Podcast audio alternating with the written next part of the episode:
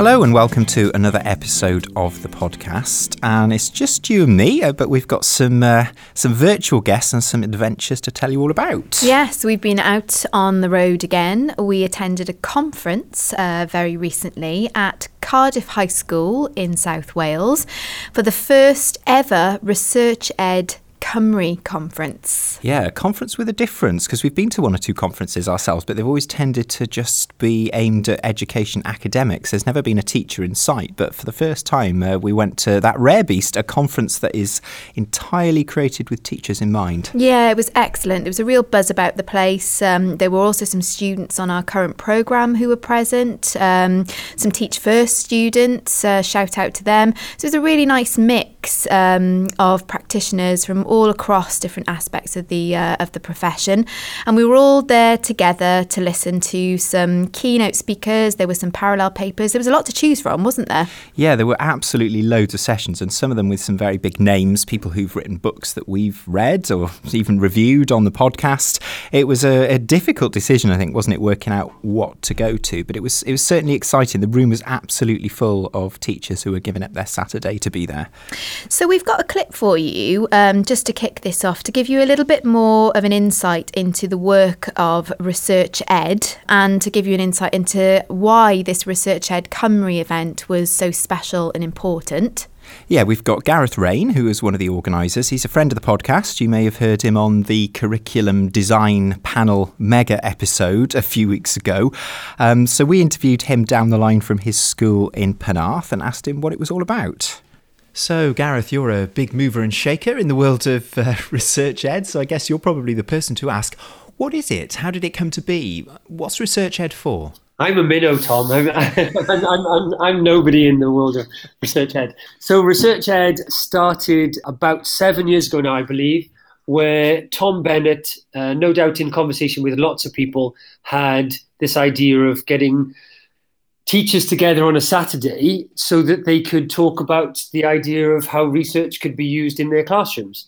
And so he got together with Helene O'Shea, I hope I'm pronouncing her name correctly, and they put a tweet out and said, if we were to run such an event, uh, maybe for about £10, I think, do you think that people would turn up? And within an hour, I think they had enough people that had responded to say yes, I definitely would would come. And it's a bit like the um, the Field of Dreams, Kevin Costner. If you build it, they will come. That's exactly what's happened. And and then you know the rest is history. So they've had now events in countries in every continent apart from Antarctica, and they are always very well attended.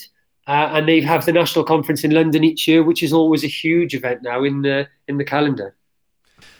Fantastic. I mean, is this something for student teachers, NQTs, early career teachers, uh, as well as uh, more experienced members of the profession? I mean, you often hear from them, you know, I'm just worrying about the nuts and bolts. I just want to get them quiet and sitting down.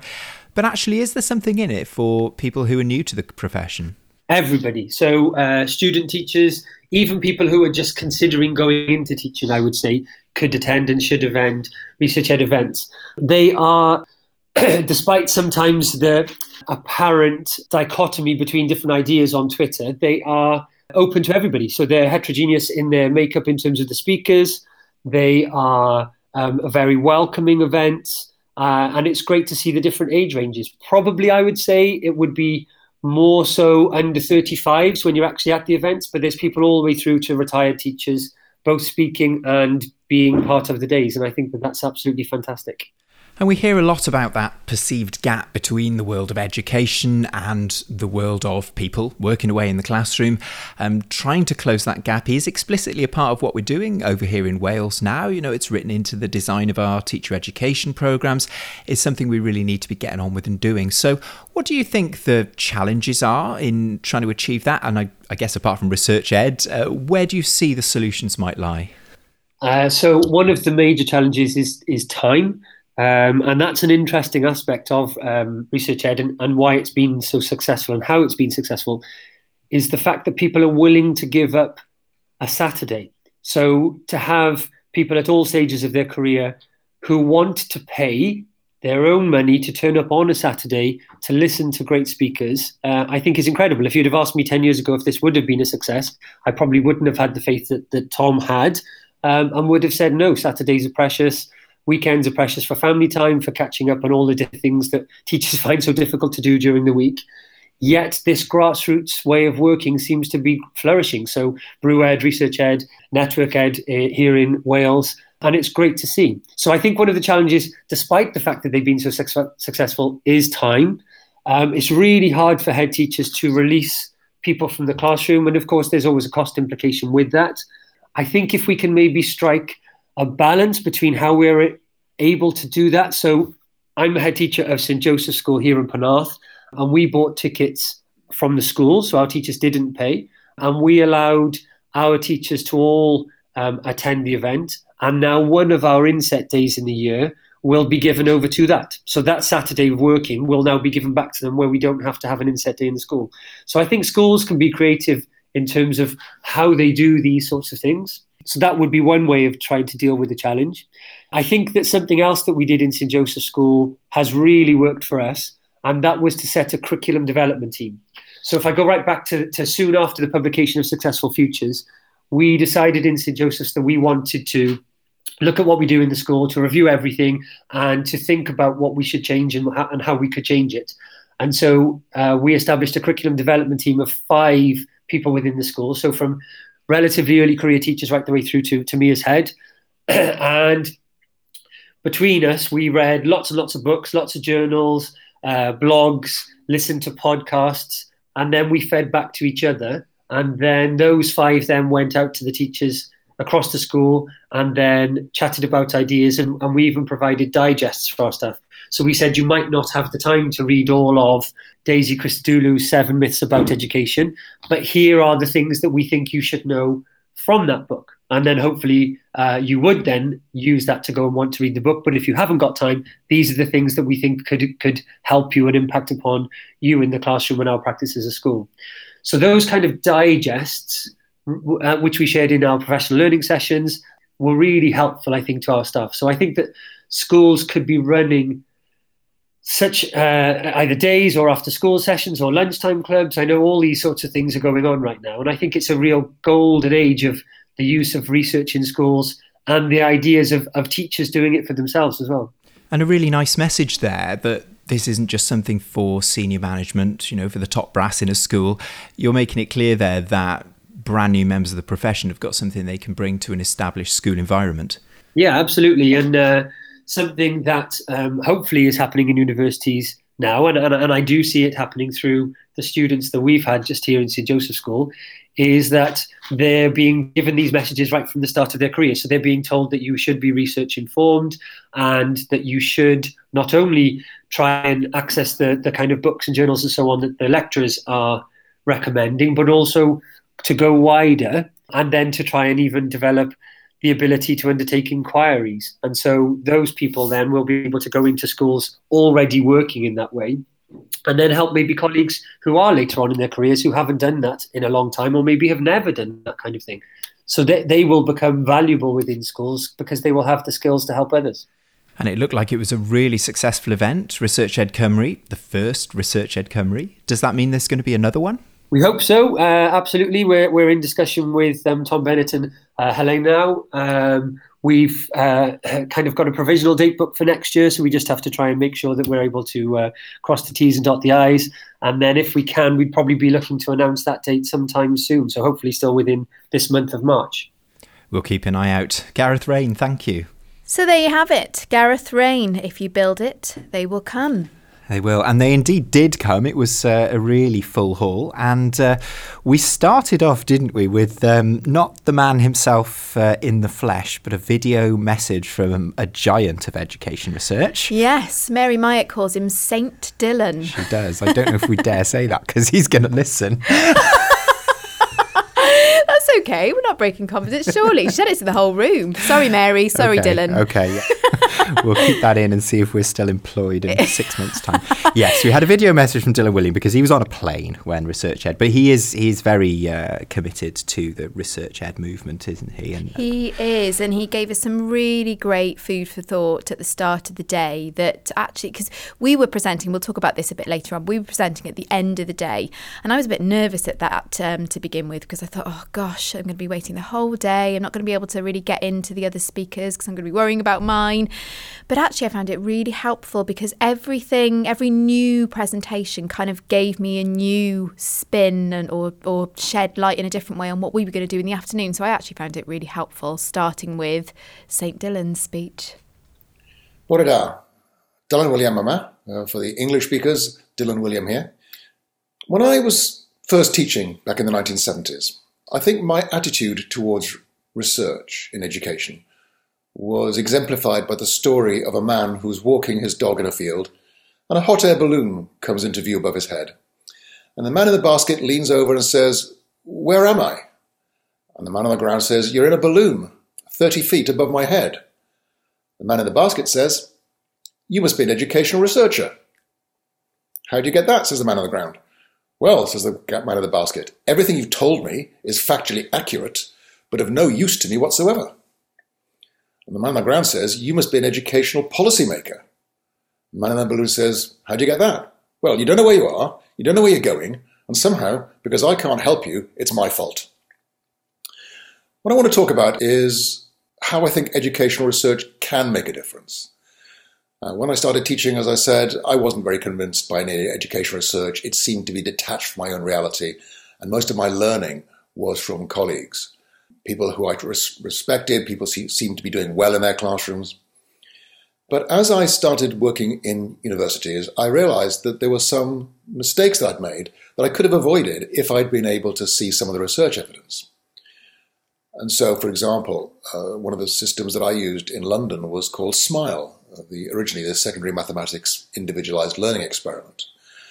And one of the interesting things about SMILE is that we used worksheets, work cards, and we didn't spend more than a lesson or two on each topic. So a student would get maybe 10 different work cards on different topics. In mathematics, for example, it might be one card on algebra, one card on shape and space, one card on uh, probability. And one of the interesting things was the head teacher of the school I was working at was very critical of this because he said basically you should be getting students a textbook and allowing them to get stuck into one thing for two or three weeks. But this approach of varying the practice seemed to be very successful. And of course, it's only uh, now that the research on distributed and interleaved practice has become so strong that we can see why that it was. So interestingly, had I known about that, I would have been much more confident about carrying on with interleaved and distributed practice. The research can help practice. But of course, research can never tell teachers what to do. And that's why educational research has, I think, struggled. There are some people who think that the purpose of educational research is to find timeless, eternal truth. This idea of what works in education. And the trouble is, as I'm fond of saying, things work in some contexts, and not others. Everything works somewhere and nothing works everywhere.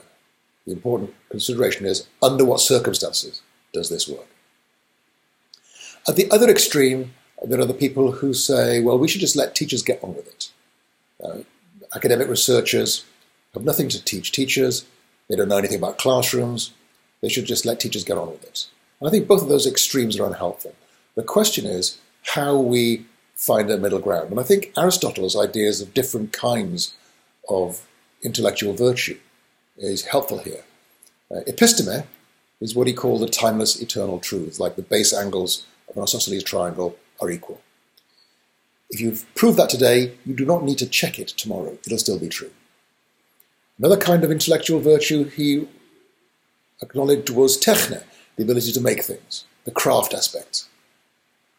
But he regarded the, above both of these a superior intellectual virtue, which he called phronesis, which is often translated as prudence, but I prefer practical wisdom. I think that's the kind of wisdom that you need as a teacher. You need to know the principles of good learning, but you also need to know how to put them into practice in particular contexts. And that's why I've become more and more convinced partly as a result of my own experience, partly as a result of my working with teachers, that you can't tell teachers what to do. Not because it's disrespectful, but because of the nature of teacher expertise. You see, if teacher expertise were like the knowledge of how to solve a quadratic equation, I could explain to teachers how to be better. But it's not that kind of knowledge. The knowledge that expert teachers have is much more like the knowledge of how to ride a bicycle. And nobody can teach somebody else to do that. They have to figure it out for themselves. And you know, in my career, both as a teacher and as an academic and as a professional developer, I've been fortunate to work with many outstanding teachers in one project, which we call the KMOFAP project, the King's Medway Oxfordshire Formative Assessment Project. Paul Black and I, with Chris Harrison and Clare Lee, wanted to put into practice our ideas about formative assessment. And so we recruited a team of 24 teachers, 12 maths teachers, 12 science teachers. And we shared with them the research that we'd reviewed about formative assessment, the power of assessment for learning as opposed to assessment of learning. And we invited them to consider how they might put this into practice in their own classrooms. Now, at first, it seems like they thought we were operating a perverted model of discovery learning. That we actually knew what we wanted them to do, but we, wouldn't gonna, we weren't going to tell them because we wanted them to discover it for themselves. After about six months, they realized that we didn't have any answers. And they really did have to figure out what this meant for their own practice. And that's why that was a particularly successful project because it was researchers helping teachers identify productive directions for development of their own practice, teachers deciding which aspects of their practice they wanted to work on, and then researchers working with the teachers to research that in a way that would actually lead to publishable papers. And in fact, the paper that we wrote out of that project, uh, on the KMOFAP project, where with each of the teachers participating, I sat down with them and did a kind of quick data analysis on their data, where the teachers had chosen which class to work with, which measures of achievement to use, which classes to use as comparisons, and then we figured out a way of combining this data across the 24 teachers. And that paper is actually one of the most cited papers in the journal in which it was published, Assessment in Education, in 2004. So, what this means to me, I think, is that there is a tremendous potential for teachers and researchers to work together. It's not about researchers telling teachers what to do, and it's not about teachers being left to their own devices. It's finding productive collaborations between teachers and researchers so the teachers can focus on what they're good at and researchers can focus on what they're good at. And that's why educational research has to be done with teachers, it can't be done for them. Now, there's a big vogue these days for randomized controlled trials. And I think randomized controlled trials are important. But the important takeaway is that they'll never tell you what to do. The classic randomized controlled trial is the Tennessee STAR study, where they reduced classrooms size from, say, um, 25 to 70. So they recruited schools and they randomly put kids into groups of 17 or 25 or 25 with a teacher plus a teaching assistant. And what they found was the kids in the smaller classrooms did better. Not just when they were being taught in the smaller classrooms, but for years afterwards. In fact, Hank Levin and his colleagues estimate that those kids in the smaller classrooms were more likely to graduate high school. QED, you might think. Class size reduction works. But what you have to remember is that to participate in this experiment, schools needed at least 60 students in a grade because you needed a class of 25 with an aide, a class of 25 without an aide, and a, smaller class with just the teacher. And of course, most primary schools in Tennessee did not have that many kids. It was only in the urban settings that that was true. So, although the class size reduction program seemed to work in the schools that were in the experiment, it's by no means clear that it would work in other schools in Tennessee because they're mostly rural schools. It also seems that some of the middle class parents found out about the experiment, and when they saw that their kids were in one of the larger classrooms, they petitioned to have their kids moved to one of the smaller classrooms.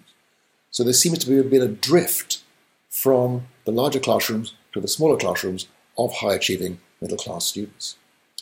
So even what has been described as the best randomized study ever done in education, the Tennessee STAR study, is full of problems. And that's why research will never tell teachers what to do.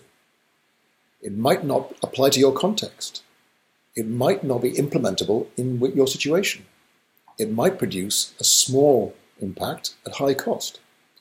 So that's why I'm now a firm believer that teachers need to become critical consumers of educational research. And that's why I'm so excited about Research Ed. I, am more excited about the possibility of teachers and researchers working together than I have been at any point in my 40 year career as a teacher, teacher educator, and researcher. Because we're finding ways of talking from between teachers, between researchers, and teachers and researchers together to create productive dialogues that respect the different skills that different people in the system bring together. Diolch yn fawr iawn. So that was the mighty Dylan Wiliam from uh, across the Atlantic, and a huge thanks to Research Ed for letting us have that audio. It was very kind of them. Uh, no, very kind of them. Yeah, so we could uh, bring the words of Dylan Wiliam to uh, a wider listenership of people who weren't able to actually come to the day. Yeah, so nice to kind of chew over some of those key messages from Dylan Wiliam. And then we had another kind of great force of nature that is the wonderful Mary Myatt, whose book actually we're reading at the moment for book club, aren't we? Yeah, she's an ex- expert in curriculum. She comes from an RE background, but her kind of um, expertise is in curriculum, which makes it very topical for us um, over here in Wales. And she's got a very uh, particular presenting style. She's quite sort of no nonsense and quite uh, combative when it comes to some of the kind of nonsense that goes on. And she she definitely had absolutely no time for certain things. She's very entertaining, um, entertained the audience a lot. Um, well worth going and uh, finding a, a Mary Myatt talk if you get the opportunity. And I'm pleased to say that once she'd finished, we managed to doorstep her out in the corridor, and she's very graciously agreed to give us an interview because she was actually rushing for a train at the time. Oh, she was very generous. She so uh, here are the lovely uh, words of Mary Myatt. So we've just sat through a talk from you about challenge, and our student teachers know they need to challenge. But they get very mixed messages about how they actually go about it, and it worries them. So, if you could give them some advice on what that should look like in practice, what would you say? Um, we've got to genuinely pitch to the top above all children's pay grade. Um, what I mean by that is we don't just think of who might be the highest prior attaining or most able, I don't like that term, people or student in my class. It's actually got to be even higher than that, really taking them to new territory. And I'm also thinking of the children who might be struggling. So, my job when I'm talking about challenge is I'm thinking about how I'm going to scaffold and support all my children, regardless of their prior attainment, to actually get to the top. So, we need to shift away from the language of differentiation through tasks I, I ideally would get shot of the word differentiation, but it's not in my control. Um, but anyway, it's much it's much more inclusive to say we pitch to the top and we support and scaffold primarily, in the first instance, through talk, and it's the power of talk that really releases deep understanding, um, because that exposes thought structures. And two very quick fire questions. You talked about research that you've done and how interesting some of those outcomes have been. Our student teachers have to do research. They're privileged, I suppose. They probably don't feel like it. If you could give them a juicy topic to research, what would it be? I think the emerging research around reading aloud to children, the work that's um, come out of Sussex University in the last 18 months or so ago, although it's quite a small scale project, um, I think that has got enormous thinking to be done around, uh, because at the heart of that, really, that illustrates the point I was just making just now about um, challenge for all and being prepared to be surprised for what children are capable of, of achieving. The, the work that links to that is Dan Willingham's work around um, how our brains privilege story. And I think if we did some deep thinking around that as a sector, and we've got a chance if we're uh, studying to unpick that. I think that can be utterly transformational in terms of practice. And the second area in terms of, of research is around talk. And so the work of Oracy 21, Voice 21, the work's coming out of School 21, plus all Robin Alexander's work on dialogic talk uh, how that is underpinning, again, deep, deep structures. Um, because as the great James Britton said in 1970, writing floats on a sea of talk. So we've got to get as a profession to a place where we're really privileging talk in classrooms. And finally, you've gone on a journey from being a teacher in a classroom to having a huge amount of experience, a huge amount of schools that you've seen What would be one thing you wish you'd known right at the start? Well, one of the things I wish I'd known at the start was that a lot of what I intuitively knew was working, I've now got the evidence to say actually there's some cognitive science sitting behind it. So I used to worry, for instance, about, because my background's RE, um, when we read the Bible that the atmosphere would change. And I used to find, oh, are the children am I, they becoming religious? It's not my job to make them religious, it's my job to make them, um, support them to be deep thinkers about religious, ethical, and moral issues. But now I understand the research of what is happening when we read demanding stuff and are drawn into stories. So it would have been quite useful to know that um, I needn't have worried. The flip side to that is I really wish um, I'd known the research which comes out of Doug Lemov's work on Teach Like a Champion when the evidence uh, from his work and others is that standards rise when we don't accept half answers. And the number of times I've taken partial answers from children in my class, thinking that I was helping them. I wasn't, I was snatching their learning. So if I had my time again, I'd go, I'd do two things. One is I'd go back with more confidence to do the things that I now know are absolutely right. And the second thing I would do would be to make sure everyone spoke in full sentences using the correct grammar and subject specific vocabulary where appropriate particularly when we're preparing to write. So, boot differentiation into touch, teach to the top, scaffold, make sure there's plenty of challenge, privileged story, and uh, yeah, just be, just, just just just be more Mary. For a four and a half minute interview, we got uh, an awful lot of material there, and it's really nice to hear somebody speaking up for the world of oracy as well. That's it. it. That's the one that fell off the end for me. Talk talk. It's important, and it's it's a difficult one actually. I was just saying to you when we were listening to that clip, Tom, that oracy. It's it's we're seeing a resurgence now through the work of Voice Twenty One, as Mary mentioned, in you know really significantly holding up oracy and making sure that the opportunities to develop oracy are really structured. Um, we don't just leave that to chance. But it is a it's a tricky one because it's it's actually harder to evidence. It's harder to yeah. kind of control. It's exactly what I was going to say. When we brought the literacy and numeracy framework in over here in Wales, I think everybody gravitated straight to the writing bit because it was something you could easily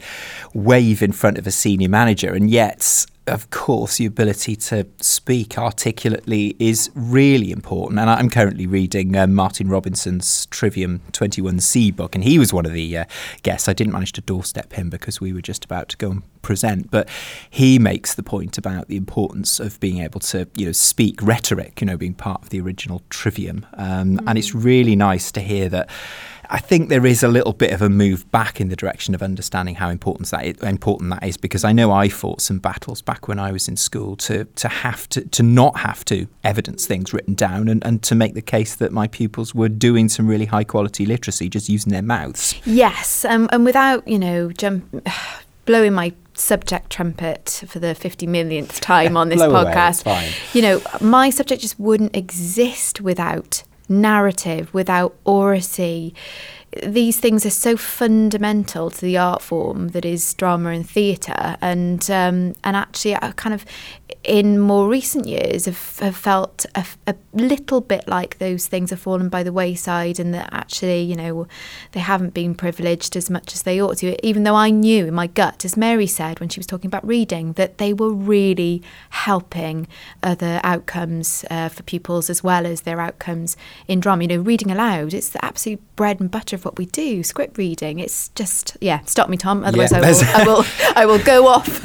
no, I was just thinking there's a lovely thread, isn't there, running through a lot of our podcast episodes, all the way back to Kate North talking about creative writing as a, as you know, something that can sometimes get lost a little bit. We know that our colleague, the mighty Dr. Judith Neen, is very into her kind of story based work as well. Mm. And obviously, mm. we've just had the Reading for Pleasure podcast episode not very long ago. So it's, it's a really nice thread that's running through all that we're doing here at the moment. Yeah, I agree. I agree. And, and I guess the research rigor that's underpinning it all is, is bringing more structure to it, is bringing clearer strategies to support teachers to develop oracy, to introduce reading aloud um, in a much more kind of structured way, which is great.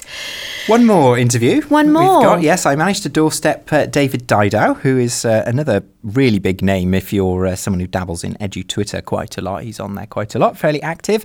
Um, he was very, very generous in giving his time straight after a presentation. It was actually the lunch break as well. So thank you, David, for uh, taking the time. Um, I doorstepped him with a number of the same questions, but the, the first thing I wanted to ask him about, and you might remember this, he, he had a, a thing up on the screen as part of his presentation that basically pointed out that school it is kind of great if you're already privileged, if you're already kind of set up with parental support and things like that. But he, as he put it, you know, it's set up to privilege the privileged, and we have to be really careful that it doesn't disadvantage people who are already disadvantaged. And that was the thing that grabbed me from his talk, which was about the, the new curriculum in general. So that was the question that I hit him with straight on, uh, straight away in the interview. Let's have a listen to David. Loads of our student teachers, when they interview, uh, asked why they want to become a teacher, they often talk about uh, wanting to help the pupils who are least advantaged. And they might have been quite shocked to see your slide, which says, school systems privilege the privileged and they disadvantage the disadvantage. As novice teachers, maybe with fresh eyes, or, or if they want to do something about that, what, what would you say to them? What would your advice be? Uh, okay, so my advice would be not to be not to be upset or offended by that. I might be wrong, but to but to try and think critically about the extent to which it's true. And, and I think that that a lot of the things that teachers do, they do because those are the things that work for them. Those are the things that they've seen working. Those are the things they've heard are effective and there's a sort of there's a sort of folklore sort of teaching's almost in in some ways in, always in danger of being a folk discipline where there's no real substance or science guiding and providing any kind of direction. And so if you do what you've always done you can be relatively sure that the children that are well served by the system, that, that have from affluent homes, whose families can afford tutors, those people are going to be fine, uh, even if you bungle it they'll find ways of coping. But for the children who are for whom success is most at risk, they've only got you. And so the fact that you might choose to do things and put in place policies which actually erode those disadvantaged young people's chances are are things that we should really really you know think carefully about. So one of the conversations I often have in schools is um, is about children with special needs. Um, so if you look at all the various special needs, children with uh, dyslexia, children with autistic spectrum disorders, uh, children with diagnosed working memory um, limitations, that there are really quite well understood things that you probably ought to do to maximise the success of children in those situations. And one of my contentions, one of the things that I say is what works best for children with special needs works best for all children, regardless of their need. No one is disadvantaged by best practice, and so you know if you're if you're diagnosed with dyslexia, then it's even more important that you get high quality systematic synthetic phonics it's carefully sequenced, done well. If you're autistic spectrum, it's even more important that you have good behaviour routines around you, so that you can, you know, you can predict what's going to happen when you walk into a particular classroom. If you've got working memory deficits, it's even more important that you have instruction chunks into bite-sized um, sequences before you move on. But everyone has working memory problems. Everyone suffers with, you know, from distraction and chaos. Everyone would get the advantage, you know, be, be more likely to learn to read with good phonics instruction. So, you know, and those are just three examples. So, you know, that broadly speaking, the sort of the bigger argument that I'd make is as as as expert teachers, it's very difficult for us to see what led to our expertise. As people who are successful products of the education system, you know, when someone says, you know, why are you so good at maths? Why are you so good at English? Why are you so good at French? Or science or whatever. It's difficult to know. It's difficult to be able. So what we do is we sort of post hoc rationalise and and come up with just so stories about where our ability came from. But when we're when we're honest about this, when we sort of analyse where skill comes from, it comes from individual components of factual knowledge aggregated together through practice which over time becomes skill. And one of the one of the processes that seems to happen is that with that is that the more you practice the less mindful you are of what you're practicing, the more automatic it becomes, the less you recognize that you're that you're in possession of knowledge which led to skill, and the more of you think you think of yourself as just skilled. And then when we kind of go into schools and say, right, this is the skill I'm going to teach you, and we miss out the components of knowledge which build that skill, we end up almost pulling up the stepladder uh, that we've used to climb up to where we are and say to children, can you get up without it? And of course, the most disadvantaged children probably can't. You know, maybe the most advantaged can find ways to get there, which you might have done yourself.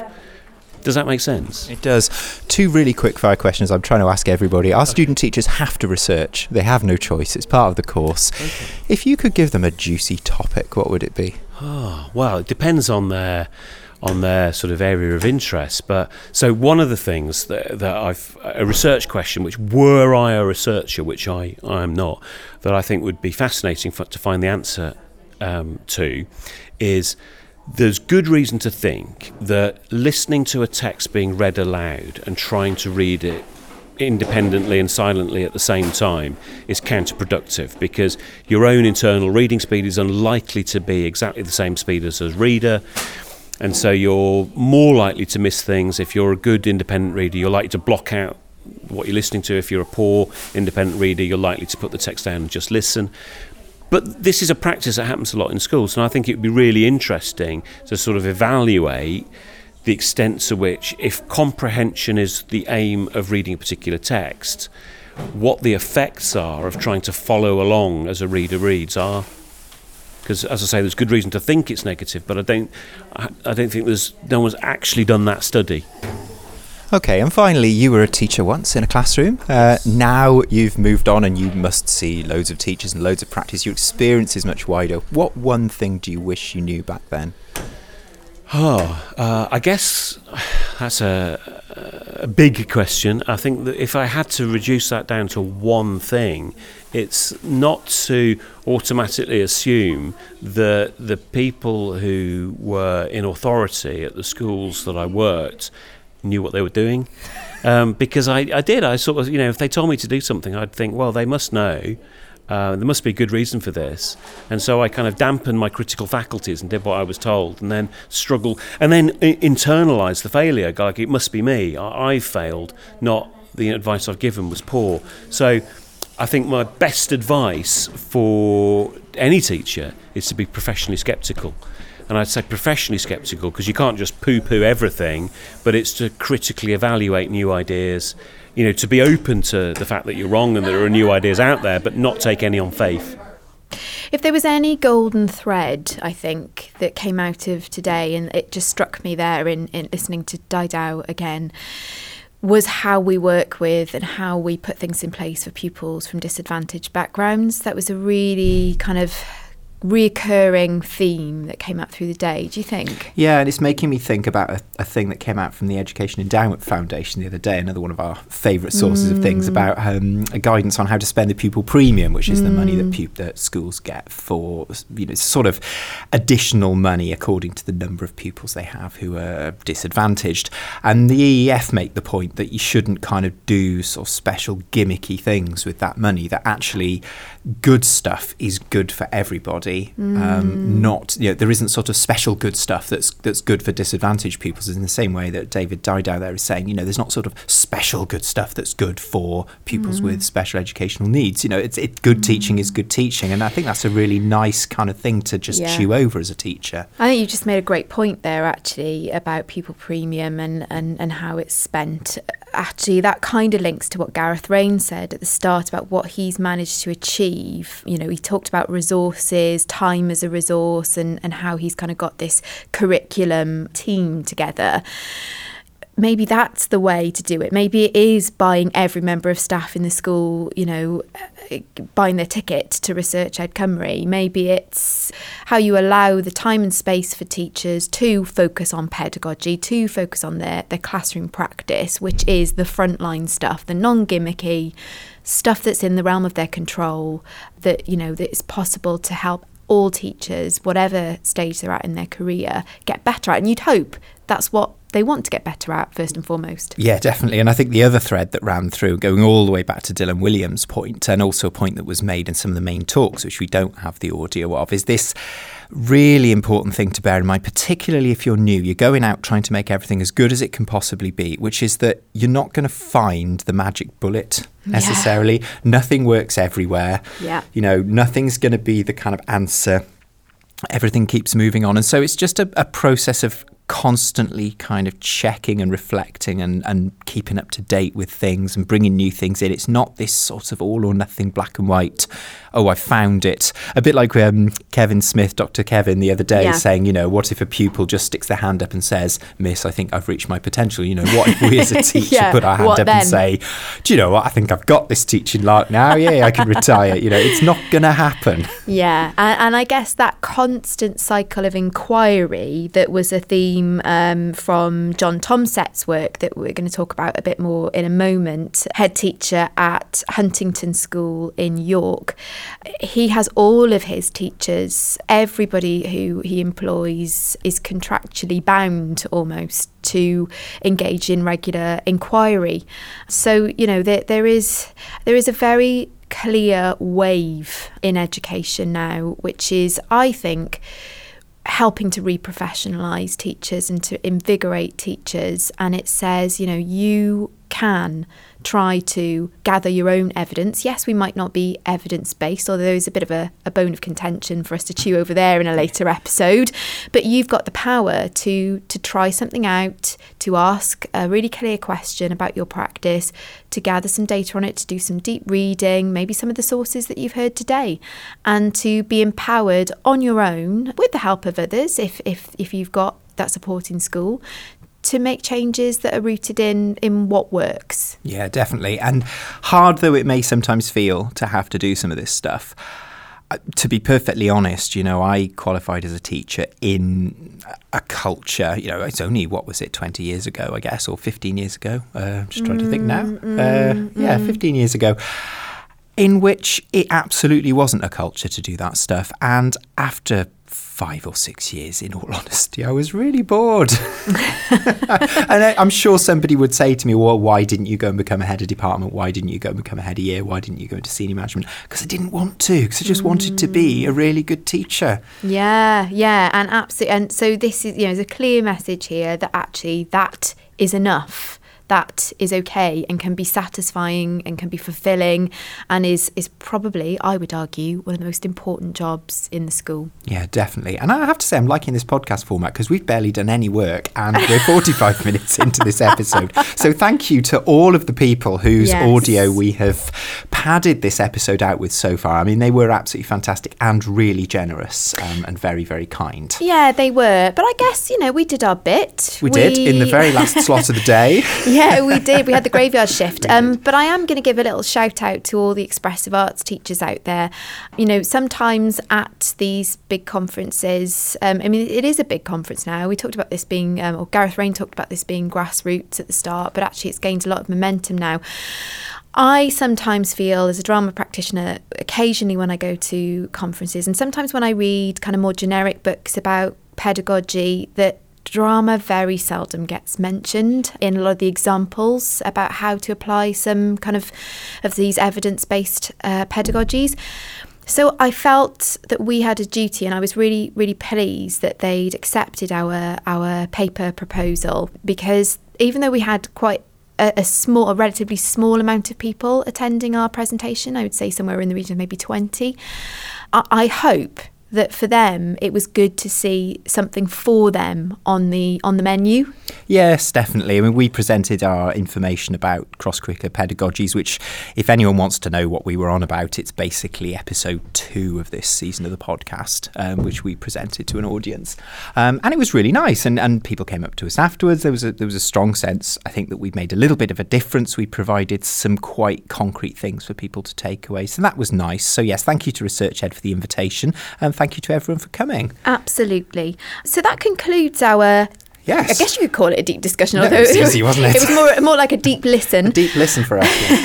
to um, uh, to a cross section of our, our lovely colleagues who presented at Research Ed Cymru, and now we're on to our regular slots. and We've got to do our own. We've got to make our own entertainment here for a I change. I know, I know. Um, and I and I before we saw John Tomsett present at Research Ed Cymru, I was already aware of him. He's got a number of books out. Check those out uh, wherever you get your books. Um, but he's also got uh, a blog. His website is johntomsett.com.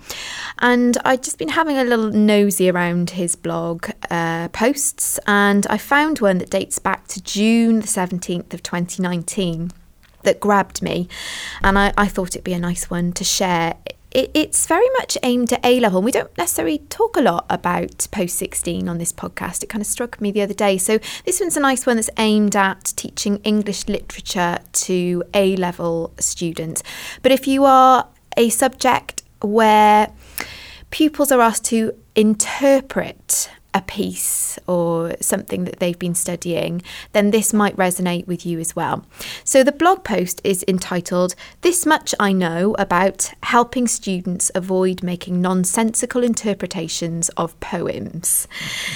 He says, I've been a teacher for 30 years, a head teacher for 15 years, and at the age of 54, this much I know about helping students avoid making nonsensical interpretations of poems. One of the most frustrating misconceptions I hear from English literature students goes something like this I can say what I like about a poem because it's my opinion. I sometimes struggle to refrain from writing in the margin of an essay, This is nonsense, when a student decides upon an interpretation of a poem that wildly contorts the meaning of the words of the poem to accommodate his or her interpretation. And I'm just going to pause there and say that I often have to abstain from shouting that out loud to my own drama students occasionally. Um, when they make a, a, a wildly off-piste um, interpretation of something that they've seen, uh, something theatrical. So he goes on. One of the worst cases of nonsensical interpretive contortionism happened very early in my career when a mock A level paper chose Siege by Gillian Clarke as the unseen poem. At one point in this particular student's response, the line, Thrushes hunt the lawn, eavesdrop for stirrings in the daisy roots, was a metaphor for policemen in search of clues, when in fact it was simply Clarke describing thrushes hunting for worms in her garden on the lawn. Some 30 years on, I remember that example as though I'd read it yesterday. I recently, however, have invented a teaching device which means I do not have to judge whether an interpretation of a poem is credible or not. Instead, students engage in dialogic talk, something that Mary Myatt mentioned in this very episode, and pass judgment on each other's interpretations, whilst I just stand there and occasionally orchestrate the conversation. The device is called the field of interpretation. It works a treat. And at this stage, I ought to describe um, an image that he's put into this blog here. It's basically a circle that looks a little bit like a target. So you've got a circle, and in the centre of that circle, you've got a spot. And then around that spot, inside and outside of the circle, you've got crosses, about four or five crosses. So the blog goes on. Recently, we were discussing Poppies by Jane Weir, a poem included in the AQA GCSE Literature Anthology. I asked the question Has the soldier been killed? One student gave an answer and backed it up with some evidence from the poem. I then asked the class where they would put the interpretation of the poem, inside or outside of the field of interpretation. A simple circle I'd drawn on the board with a spot in the middle. And so the dialogue began. If the interpretation was credibly supported by the evidence in the text, another student cited with an X the first student's interpretation within the boundary of the field of interpretation. The closer to the centre spot, the more credible the interpretation. If the interpretation was judged by another student to be unsupported by the text, the interpretation fell outside the boundary wall of the field of interpretation. All judgments of an interpretation have to be validated by close reference to the text. Often I do not have to say a thing, as the students argue constructively between themselves about where, where an interpretation falls in relation to the field of interpretation. This simple device is rooted in two pedagogic practices metacognition and dual coding. The power of metacognitive talk is highlighted in the EEF's Education Endowment Foundation's guidance report on metacognition and self regulation, and Oliver Caviglioli's recent publication of, on dual coding shows the efficacy of combining images and words to develop students' learning. Try out the field of interpretation next time you're asking students to give an opinion of a text. It certainly minimises the nonsense.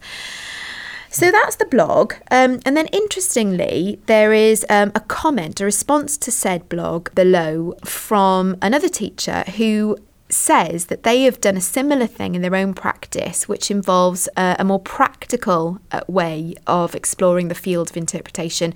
So, this particular practitioner talks about doing this in a smaller A level group where students stand in a circle um, with one student in the middle who gives an interpretation about a text, and the students then agree to move towards or away from the student depending on whether they agree or disagree.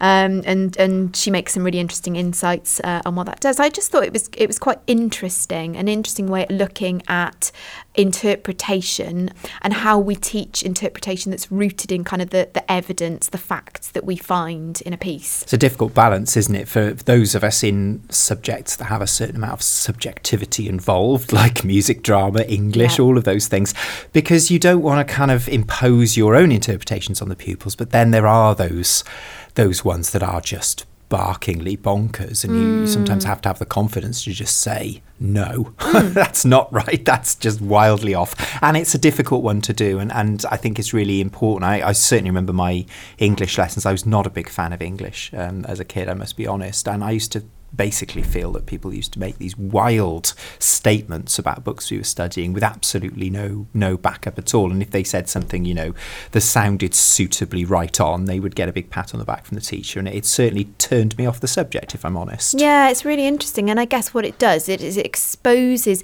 because I, I suppose when when a, a student gives a seemingly subjective view on, let's say, a piece of music, and the teacher then does say right on, unless you explore the why and uh, then you know the pupils in the class potentially just going to see themselves as being without uh, and, and not being kind of brought into the mystery that is the piece when actually it's really reassuring to know that actually the evidence is in the piece of music if we lead them to that. And I like the idea of dialogic talk again intersecting with Mary Myatt's points earlier on about the significance of talk as being the kind of conduit for leading the students to an interpretation that is more evidence based. Yeah, it's a nice way of kind of bringing together those two slightly warring halves of some subjects, you know, that sort of technical baggage and that more artistic side. And it's very, very easy to have too much of one or too much of the other when, when you really need to have a balance. So, yeah, John Tomsett blog sounds good. I yeah. haven't read that. I will have a little read. Yeah, thank you, John Tomsett. Wonderful. Okay, so well-being slot. I'm going to take this one and be potentially a touch controversial in the Ooh. intro to it, but it, it's coming. it's it's all got a nice end to it. So hold on for the ride here. I'm going to be really honest and say that on kind of heading in the direction of the Research Ed conference, I was a little bit nervous um, as to what I was going to find within the walls of uh, Cardiff High School on that day. And I think the reason for that is that on Twitter, the wonderful Twitter, which is such a double edged sword for those of us who work in education, there is a sort of large and loose group of people, uh, you know, ordinary teachers, massive celebrities, you know, on all sides of the debate, um, not on any particular side of any part of the debate, but just generally this massive scrum of people on edu Twitter being thoroughly obnoxious to one another. Let's be completely honest about it. You've said it uh, now. I've said it. I've said it. Call it out. I've called it out. And funnily enough, um, it, it seemed to get worse around half term. I don't know whether it was that hmm. somebody maybe followed me or I got connected to somebody and I could suddenly see all this stuff, or whether some people have so little of a life that actually they increase their edu Twitter activity in half term when they should really have their feet up. But anyway, there was an awful lot of thoroughly unpleasant stuff going on. And, and I must admit, there was a little part of me that thought, oh gosh, I'm going to turn it to Research Ed. And there's going to be sort of walking versions of that Twitter obnoxiousness floating around and everybody's going to be really mean to each other and it's just really going to be not very nice. And of course, as is always the case when you actually get people together in a room. Everybody was thoroughly lovely and incredibly generous and very, very polite mm. and absolutely thoroughly lovely. And I just wonder whether it might be possible to consider that 280 characters is probably not the best medium for having a debate as nuanced as a lot of the debates we have around education. It's absolutely brilliant for sharing interesting stuff, which is why I don't leave, quite frankly, yeah. delete my account because every now and again I will see a thing that I can go and read, which is absolutely fantastic. So, as a sort of sharing tool, it's great. But as a tool for having a meaningful conversation with anybody, it, it is pretty useless, really. And mm. I just mm. wonder really, it, it, can't be doing anybody's well-being any good. A lot of the stuff that's that goes on uh, in the Twitter world. So perhaps we should, as our well-being tip, just suggest that either we just all be a lot more polite, um, think about what we can use Twitter for or what we can't use Twitter for, or maybe just go meet some people in person and, and discover that they're actually really nice. Yeah, I think that's an excellent point. And I, I, as you say, there's a lot of good that comes out of Twitter. The particularly the edu Twitter community, you know, is a, is a very generous place for sharing good practice. But you're right, it's not the place for well, I believe, it's not the place for a public debate or, or a, a, public slamming um, or shaming. It uh, encourages a certain kind of tone which is aimed at getting kind of validation through likes and retweets and things like that, doesn't it? And, mm. and also obviously encourages brevity, which I'm all for brevity usually, but when yeah. it comes to things like this, uh, maybe not that much brevity, maybe not that mixture of brevity and kind of glib sort of smart aleck put downs, which which it tends to kind of sink down to. So there we go. That's my well-being tip. Let's just all be nicer on Twitter. Yeah, be nicer on Twitter. Go and have a pint and talk about it rather yes. than uh, you know brandishing your Twitter sword. Okay, um, so something to try. We've decided is to put your Twitter down. Yeah, put your put your Twitter down. Put down that phone or whatever device you're tweeting about to tweet out on and maybe pick it back up and think about looking for a conference to go and attend. We realised, I think, at the end of that day that, and I think it's important that Gareth Rain mentioned, you know, you were giving up our Saturdays for this, giving, giving up time with our loved ones, you know, really important things on a Saturday. But actually, I came out of Research Ed Cymru feeling very well, feeling very much like I had uh, new ideas, a fresh perspective, that I had networked and met some lovely people, that my brain had been nourished in a way that I don't get on a on a regular basis when I get into the kind of the doldrums of, of the day job. So we suggest that you're something to try, which may also be a well-being tip as well, is to go and find a conference because it can be really easy, particularly when there isn't a culture of attending CPD stuff in school, or if you're kind of strapped for cash as a school, you can go for you can go for years sometimes you without can. having attended any. And I think for for our primary audience of student teachers and early career teachers, you can get a slightly skewed impression sometimes because obviously on the PGCE you get dragged into uni once a week or once a fortnight and stuffed full of ideas and, and that sort of thing. Plus, early on in your career, there tends to be an expectation that you'll go on events like that. And there was there was even I remember there was quite generous funding when I was new, and then it dries up, and then you just sort of get out of the habit and you think, shall I go? And you think, oh, cover, oh, I'll come back. My classroom will be a bomb site. And I, I can be honest, I think I went five years without going on a course once. And, Goodness. And then I went on one and it was absolutely wonderful. And of course, it always happens. You go, you think, why don't I do this? And then you don't do it again. So, something to try. Just go and find an event, a free one, a cheap one, you know, an expensive one if your school will run to it. But just you're going to have to make the first move because nobody's going to send you there. It's very true. And actually, something that Sally Bethel said to me um, on the day of Research Ed Cymru, because we were very fortunate at Cardiff Met in that um, we had some, some funded places. We were very lucky to have that opportunity. But Sally said to me that she never ever turned down a free opportunity for CPD, um, no matter what. So, you know, bear that in mind. If there are free events out there, get yourself there. You've got nothing to lose. Yeah, and look at look out because Gareth Rain says there is another Research Ed Cymru on the way. Okay, so that's us done. A very strange episode there. Very little of us at the start and quite a lot of us at the end. Uh, it's also run over an hour, so I hope you felt uh, thoroughly nourished by all of that. A huge thanks to all of our virtual guests. And, thanks to you for sticking a microphone in their faces. Yeah, well, I, you know, I, I just like doing things like that. Uh, took my mind off having to present later on in the afternoon. But uh, yes, everyone was very lovely about it. We Very- need to be careful, everybody. We might lose Tom to the world of journalism. I'm, I'm gonna I'm gonna put you in a room and, and lock lock it up, throw away the key. Oh, goodness me. Right, we will be back next time. And uh, in the meantime, have a lovely time and goodbye. Goodbye. Do you want to read? Yeah. That was Emma and Tom's PGCE podcast presented by Emma Thayer and Tom Breeze. This episode also featured in order of appearance Gareth Rain, Professor Dylan Wiliam, Mary Myatt, and David Didau. Our grateful thanks to Research Ed Cymru for their invitation to participate, for the warm welcome on the day, and for their assistance in providing the material for this episode. You can find them on Twitter at Cymru underscore ed, and don't forget to be polite. We're off to book ourselves onto the next researchED Cymru. Why don't you do the same? And until next time, take care and enjoy teaching.